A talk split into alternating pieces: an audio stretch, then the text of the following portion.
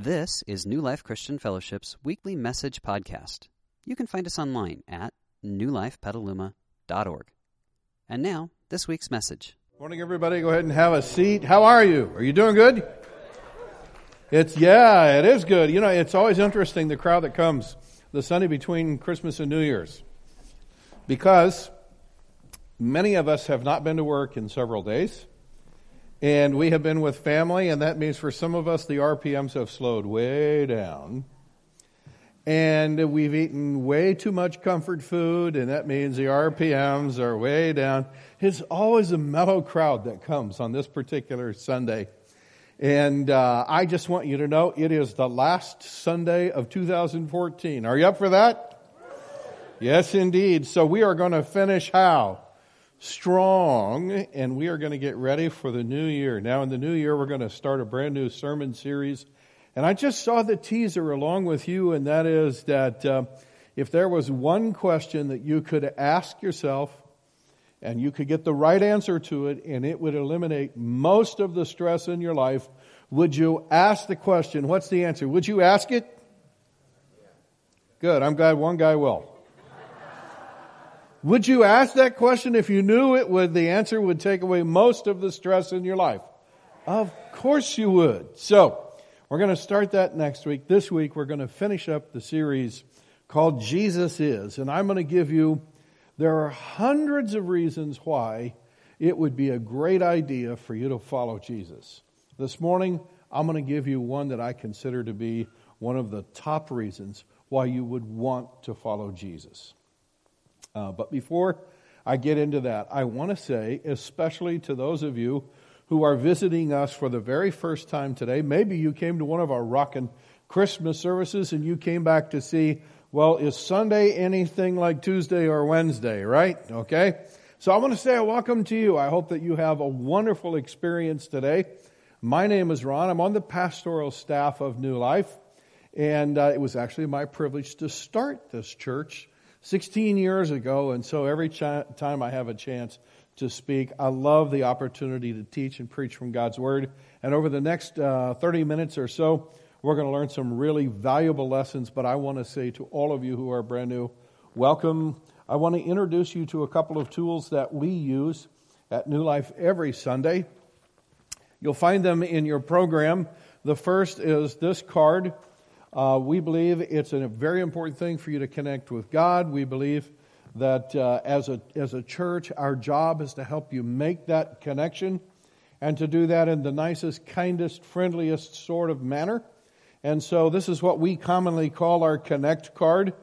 Uh, we begin each service or the teaching part of each service by asking all of us to put our name and email address at the bottom because on the back side of the card there are places for you to ask our staff to pray about something going on in your life, to ask information, request information about something going on in our church, and even a chance to sign up for things. At the very bottom, there are four, there are three options down there for things that you could actually sign up to participate in.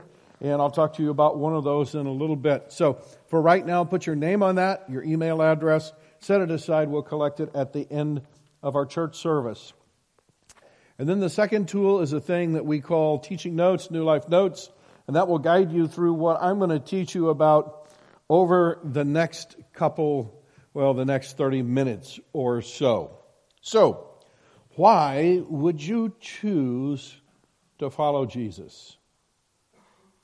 Well, over the last several weeks in this Jesus Is series, we've been exploring some reasons why you would want to follow Jesus. Uh, last week we talked about the fact that Jesus gives us an all access pass to God. Wow. No one else can say to us, in my name, and as you follow me, I will give you direct access to the, to the Heavenly Father who created every, everything that you can see or touch. I'm going to give you direct access to Him.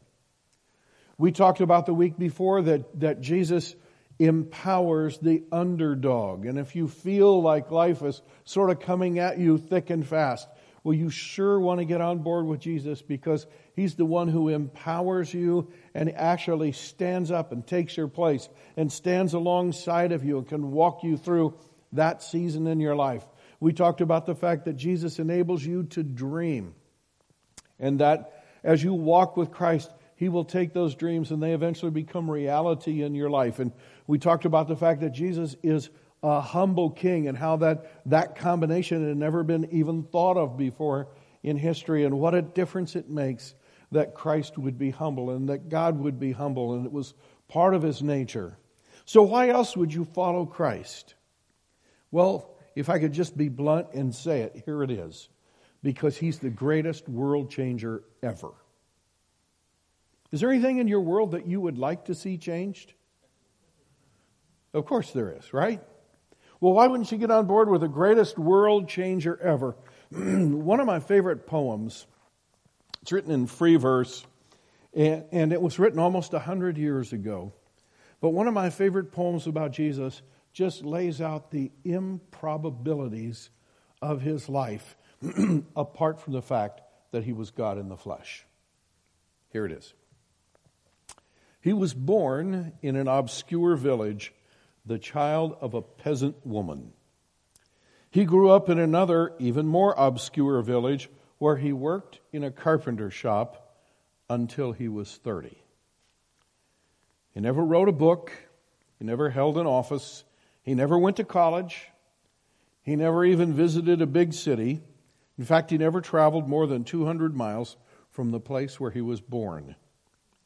He did none of the things usually associated with greatness. He had no credential but himself. When he was only 33, his friends deserted him. One of them denied him. He was turned over to his enemies and went through the mockery of seven trials, was nailed to a cross between two thieves, and while he was dying, his executioners gambled for his clothing, the only property he had on this earth. When he was dead, he was laid in a borrowed grave through the pity of a friend. Twenty centuries have come and gone, and today Jesus is the central figure of the human race and the leader of mankind's progress. All the armies that have ever marched, all the navies that have ever sailed, all the parliaments that have ever sat, all the kings that have ever reigned, all put together, have not affected the life of mankind on this earth as powerfully as that one solitary life. That's Jesus. How did he do that? How did he change the world? Well, we're going to explore that today. But here's some things that you need to know a little bit of the backstory of Jesus. The world in which Jesus was born was a world plagued with problems. I know when you turn on the news or when you, when you get your news via the internet or you pick up a paper if you're old school and you read the news, I know that you have the thought from time to time, can it get any worse than this? Well, guess what? The world into which Jesus was born, slavery was the norm. It's estimated that the world into which Jesus was born, one third of the human race was in slavery. Can you imagine that? The world into which Jesus was born, in that world, minorities had almost no human rights. For instance, if you were a foreigner and you were not a Roman citizen, you were not even entitled to a trial before you were judged and condemned.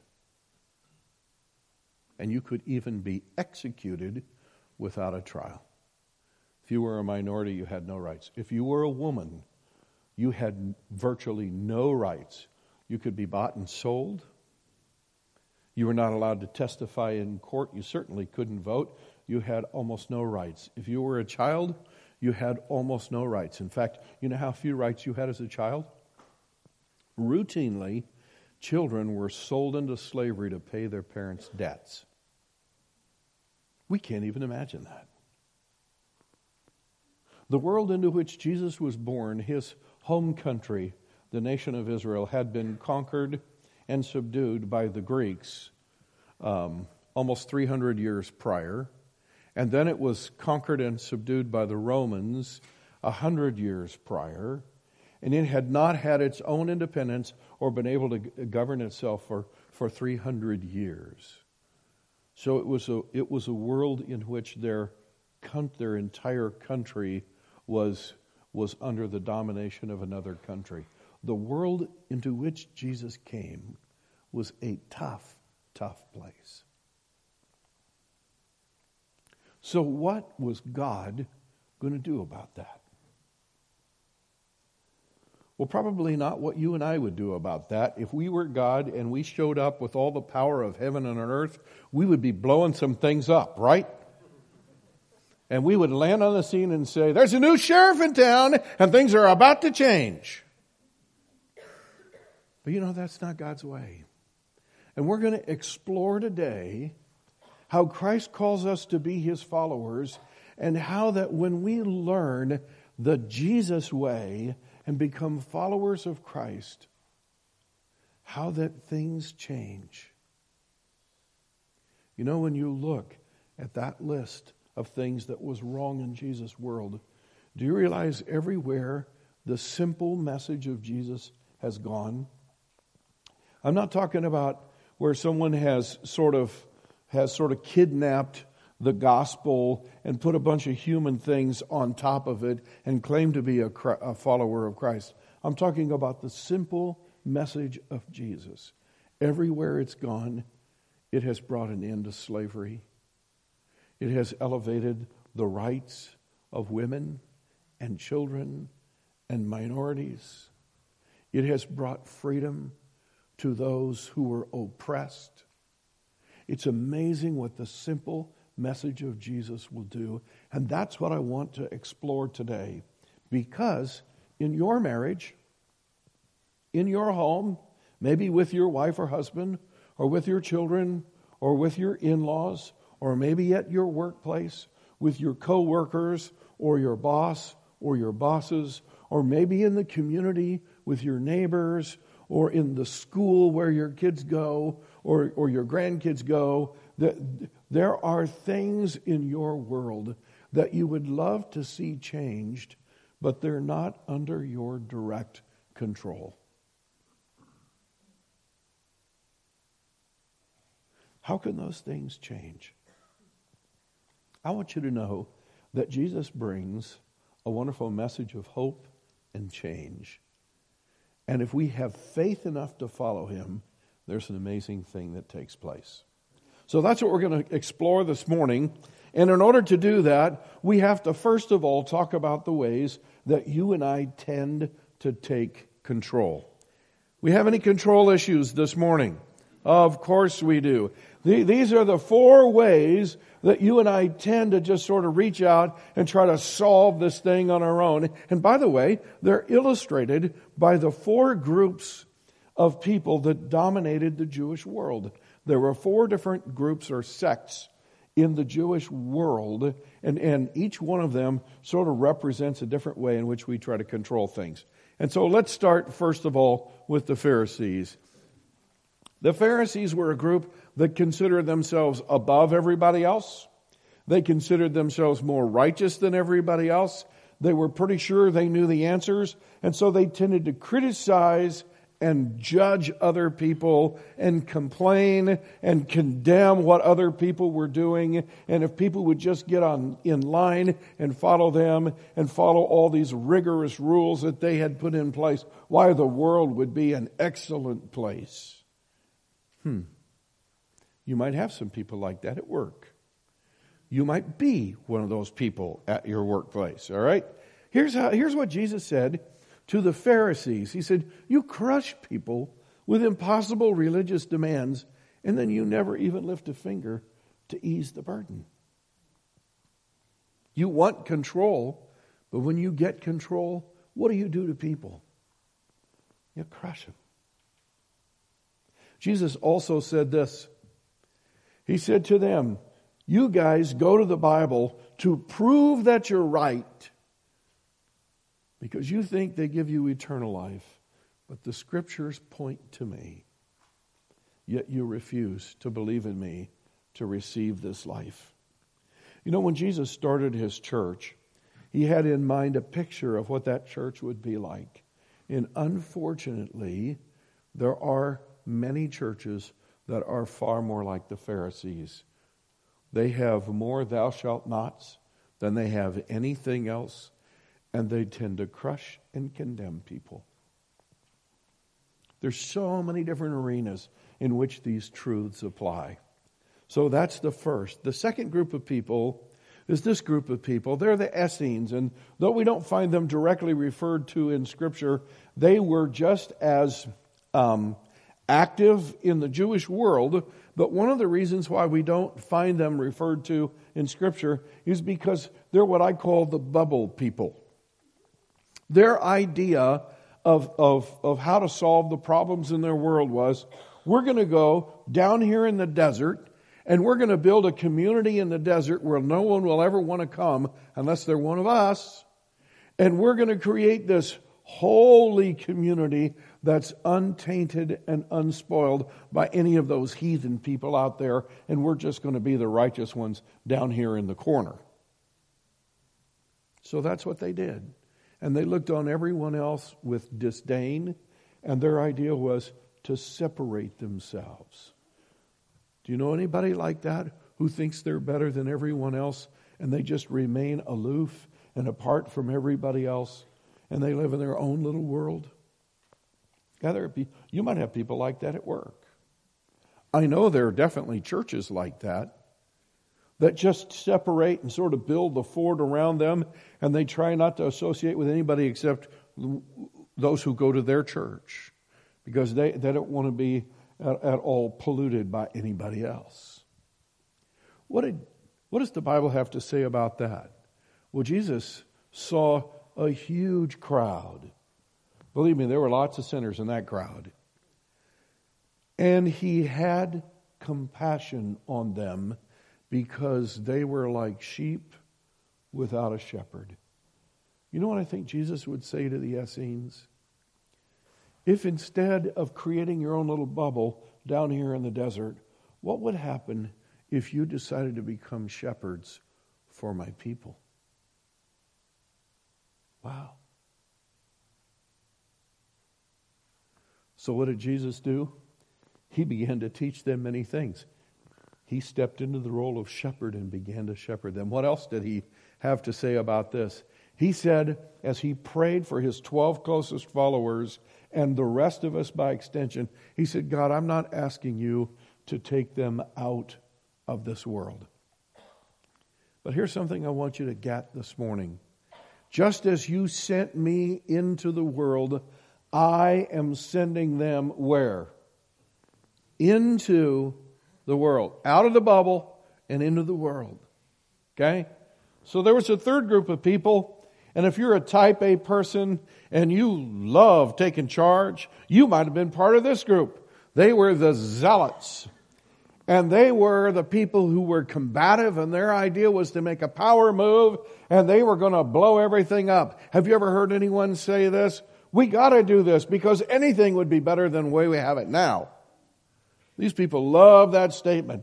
They're all the time, boy, we're making a power move. We're going to take over. We're going to, we're going to, we're going to make a coup. We, we, we're going to change things. We're going to protest at our work. We're going to gather together. We're going to make management change some things around here. These are the same people that walk into marriage and try to do the same thing. How do you think that works in marriage? Well, when you go on strike against your husband or your wife, that's not usually a really good idea. Yeah the zealots was about being combative. And, and, you and I, we know people that are sort of never at home unless they're at odds with everybody else. And they're always picking a fight. Here's, here's how Jesus taught them He said, Listen, my kingdom's not an earthly kingdom, it doesn't operate by the principles that normal kingdoms do. He said, if it were, my followers would what? Fight. If you find yourself fighting with people all the time, and there's tension and antagonism, you need to check your heart. Because Jesus clearly said, in my kingdom, we're not fighters. It's not that we roll over. We're going to talk about how we address problems, but we're not fighters. And I'll teach you why in just a minute. But he said, My kingdom is not of this world. And he said to Peter, who picked up his sword one day and hacked off a guy's ear when he was aiming at his head, he said, Peter, put away your sword, man. Those who use the sword will what? They're going to die by it. Don't you realize I could ask my Father for thousands of angels to protect us and he would send them instantly? It wasn't that Jesus couldn't fight, it's that he chose not to. So, what was the Jesus way? Oh, we have one more, by the way. Let's talk about the Sadducees. Okay? The Sadducees were the politically correct group of the day.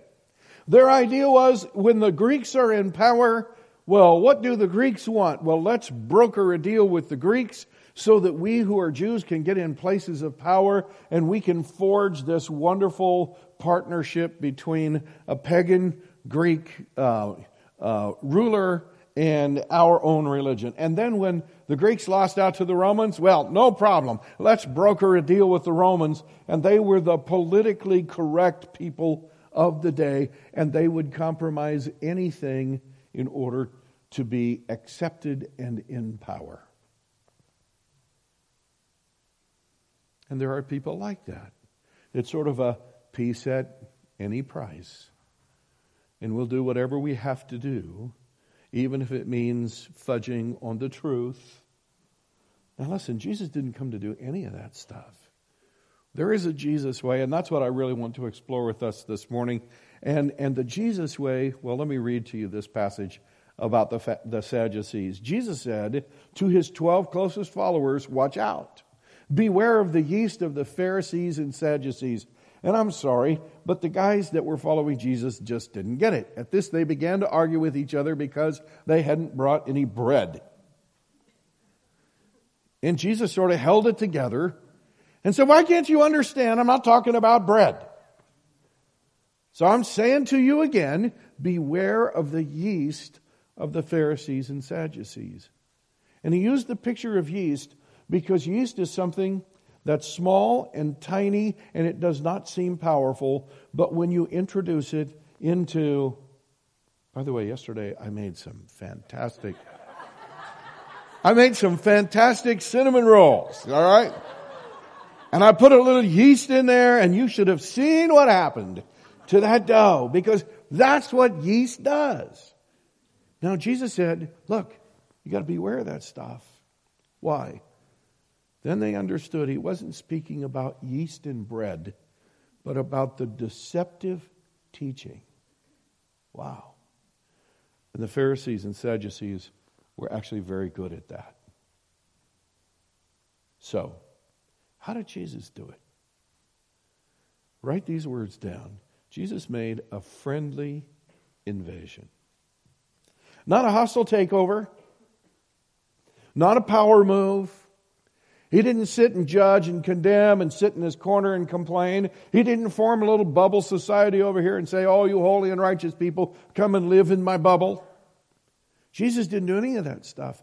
He made a friendly invasion of his world. I was sitting in my hot tub, and thank you, by the way, for the hot tub, those of you I was sitting in my hot tub the other day, waking up, enjoying the morning, and thinking about this message. And God said to me, You know, Ron, really, when it comes to changing the world, you can either be a rock or you can be water.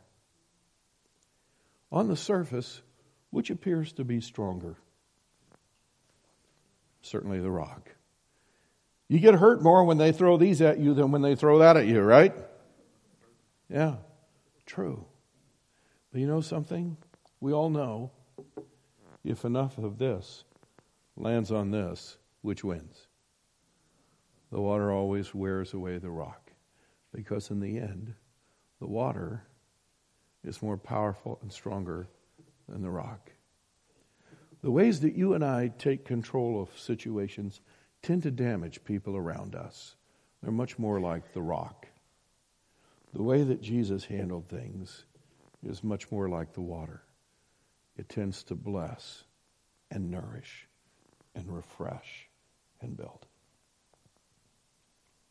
So, how did Jesus describe how he and his followers would deal with each other and with the world and with the problems in it?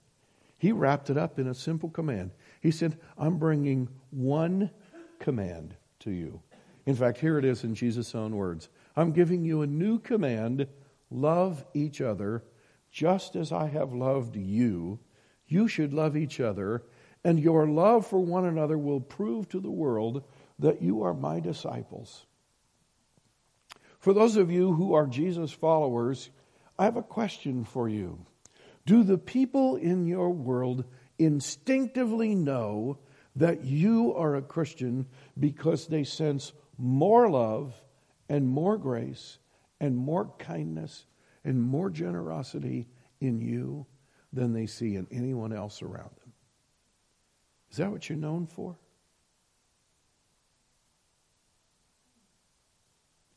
Got real quiet in here. Did you notice that? Listen, there's such a power in that concept that I'm this morning I'm going to break out three things for us. And there are things that you can memorize. I'm going to ask you to memorize them this week. I'm going to challenge you to live by them this week. They're very simple concepts to understand, but they but and they do change a world. I mean, they they are like water. When you do them consistently and persistently over long periods of time, the world finds them impossible to resist. And in fact, in the end, the world finds them very attractive. But I got to tell you right up front, they are counter to our human nature. They're not natural. Okay? So here they are. Three characteristics of Jesus' people. Number one, love all, not some. That's what they do.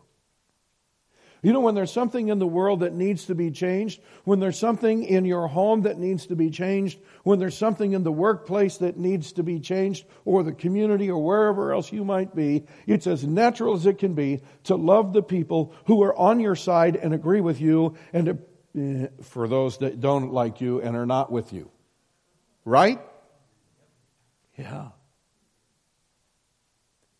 had a good friend of mine say one time, I was never tempted to kill someone until I got in church leadership.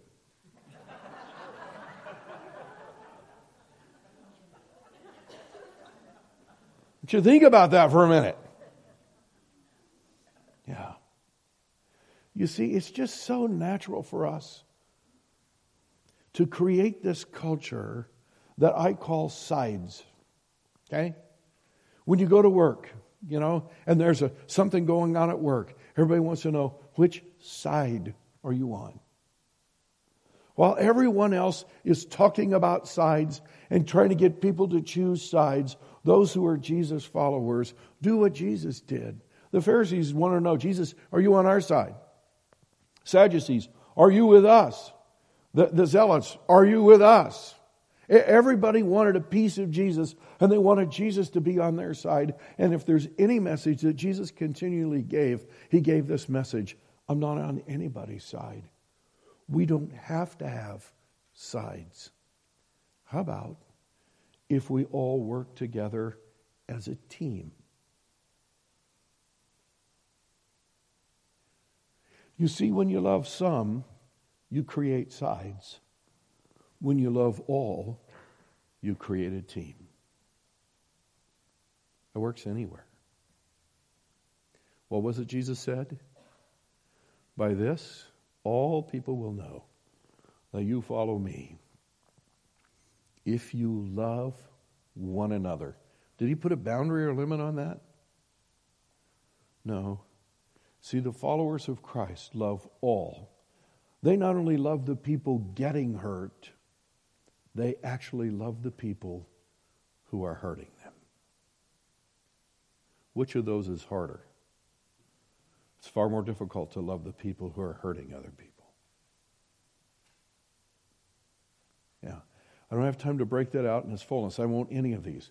I want to plant them as seed thoughts this week, and we'll work on developing them more throughout the year. But number one, love all, not some. The second characteristic of a Jesus person is they attack problems, not people. Now, that's harder to do than it might seem. Because when you get into a problem, usually there's a person associated with that problem. Have you noticed that? And here's the deal. When we tend to view people and problems together and we confuse the people with the problems, then it gives us a predisposition toward looking for blame. Who done it? Who's responsible? And somehow we think when we have found the person who is responsible and we know who to blame, we have solved the problem. Hello? The problem is still there. But when we start working on problems, now this presumes that we've already pulled together the team and are working to unify the team. Now we go in search of what is the actual problem. And as we look beyond the people and we look to the problem, we find out something. There's an amazing thing that happens. Number one, it's far easier to solve problems than it is to change people. Have you noticed? And number two, when you solve problems, it's amazing how people change. I want you to chew on that for a minute. In his entire ministry, problem after problem surfaced. And you know what Jesus never did? He's the problem. She's the problem. They brought sinner after sinner after sinner to Jesus. And without fail, Jesus addressed their sin, not the fact that they were a sinner.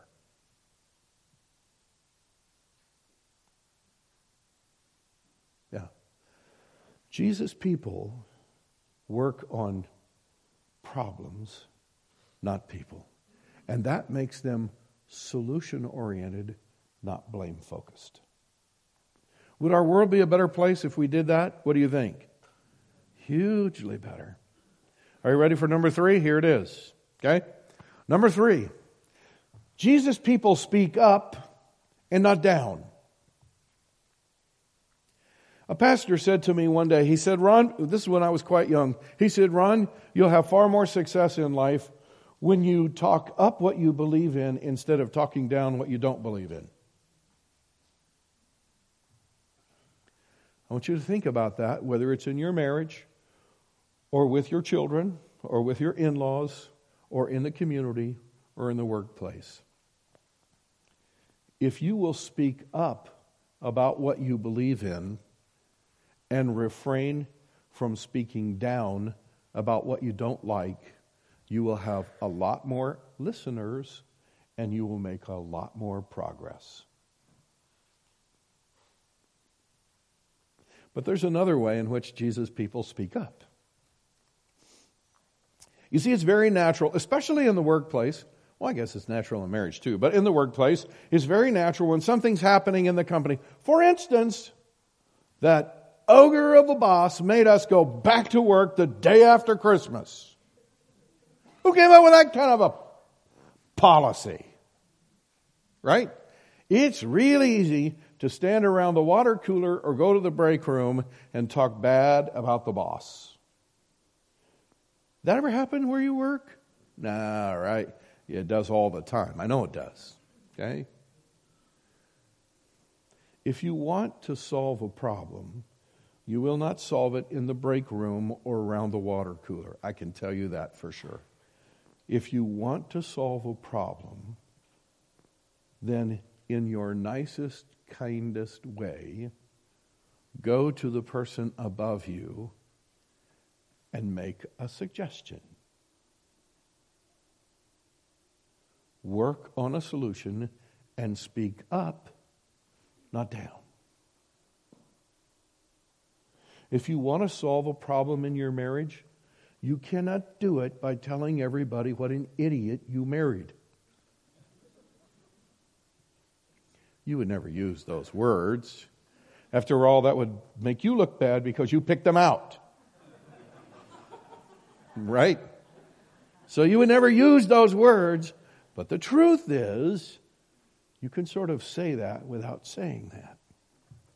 If you want to solve a problem in your marriage, or if you want to solve a problem with your children, or if you want to solve a problem with your in laws, don't speak down about them. Speak up to them. Will that automatically solve every problem immediately? What do you think? No, you got to be water, not the rock. The rock wants to solve it now. You're either going to change or I'll kill you. That's how the rock works. Okay? You change, we're going to blow things up. Okay? The water says, no. I'm willing to make a little progress today, a little progress tomorrow. And it is consistently over time. That's how that works. Now, here's where we memorize. Are you ready? I know you can memorize these three, and I want them to be in your head all week long. So every time you're confronted with a problem, you know what goes off in your mind? Here they are. Let's read them out loud. Ready? Love all, not some. Attack pe- problems, not people. Sorry. Speak up and not down. For my sake, we need to read those again. Ready? Love all, not some. Attack problems, not people. Speak up, not down. So, how can we apply this specifically? I suspect that those of us who have made the decision to become Christians, I suspect that the one of those that we might struggle with most is speaking up and not down because it requires the most courage and the most love and the most kindness. So, on the back of your Connect card, there are two ways to apply this. And the first is if, you, if, if you're willing to commit to this week, I'm going to work in every setting of my life to speaking up, and I'm going to refrain from speaking down. I will speak up. I will lovingly talk about the truth. I'm not going to hide a problem. I'm not going to live in denial. I will approach the problem and I will go to the right person to approach the problem and I'll do it in kindness and in love. I'll do it the Jesus way. I'll make a friendly invasion, not a hostile takeover. Okay? That's what I'll do. Then I want you to, to check that box and I want you to pray about it every day and I want you to work on it every single day. And then for those of us in the audience who have yet to make the decision to follow Christ, that's where you begin. Because the great thing about Jesus is he doesn't just give you three points to work on in your life. The thing about Jesus is he wants to come into your life and to give you the power to do those three things that we just talked about. If you try to do those on your own, you will have a little success, maybe. But if you invite Christ into your life, He gives you the power to follow those day after day after day in His strength, not your own. And on top of that, He says to you, and I will make sure that the God who created the heavens and the earth forgives you of your sins and prepares for you eternal life. Friends, that's, it. that's the best deal you will ever get in your entire lifetime. The greatest world changer in the history of mankind says, Hey, let me in and see what I can do in your world. If you're ready to make that decision, also on the back of the Connect card, there's a place for you to check. I'm, I'm making that first time decision to follow Christ. Please make sure you check that because I want to pray with you this week. I want to get some resources into your hands so you get started on that journey uh, in, in a good way. Uh, and, and if you check the other one, I want to pray with you about that too for everyone else. I just want to pray for those that I know are going to be working this week on speaking up and not down. Let me pray you make your decisions. Father, thank you so much that you came to show us how to live life in ways that we're not throwing rocks at each other, but that we're actually able to offer each other this wonderful gift of life, this, the water, where we become refreshing to those around us and not harmful and hurtful. And you showed us how to make this wonderful, friendly invasion. And God, my prayer for our church is that we would be a church that makes this friendly invasion of its community, that wherever we go, we would take the love of Christ with us, and that people would just notice there's something different about us. Not that we're better or superior, not at all, but that we have been changed as only you can change us. And God, would you give us grace to speak up this week and not down and not out, but to speak up. And God, I pray right now for any of us in our audience this morning that are on the outside looking in when it comes to being a follower of Christ, that you would help us this morning to step on the inside and to choose to follow Christ for hundreds of reasons, but most specifically this morning, that we would choose to follow Christ because he has the answers to changing the things in our world that really should be changed. Father, we bless you. We thank you. Give us grace to follow you this week. I pray it in Jesus' name. And everyone said, Amen. Amen. We hope you enjoyed this week's message. You can find more information about New Life, including contact information, at newlifepetaluma.org. Thanks for listening.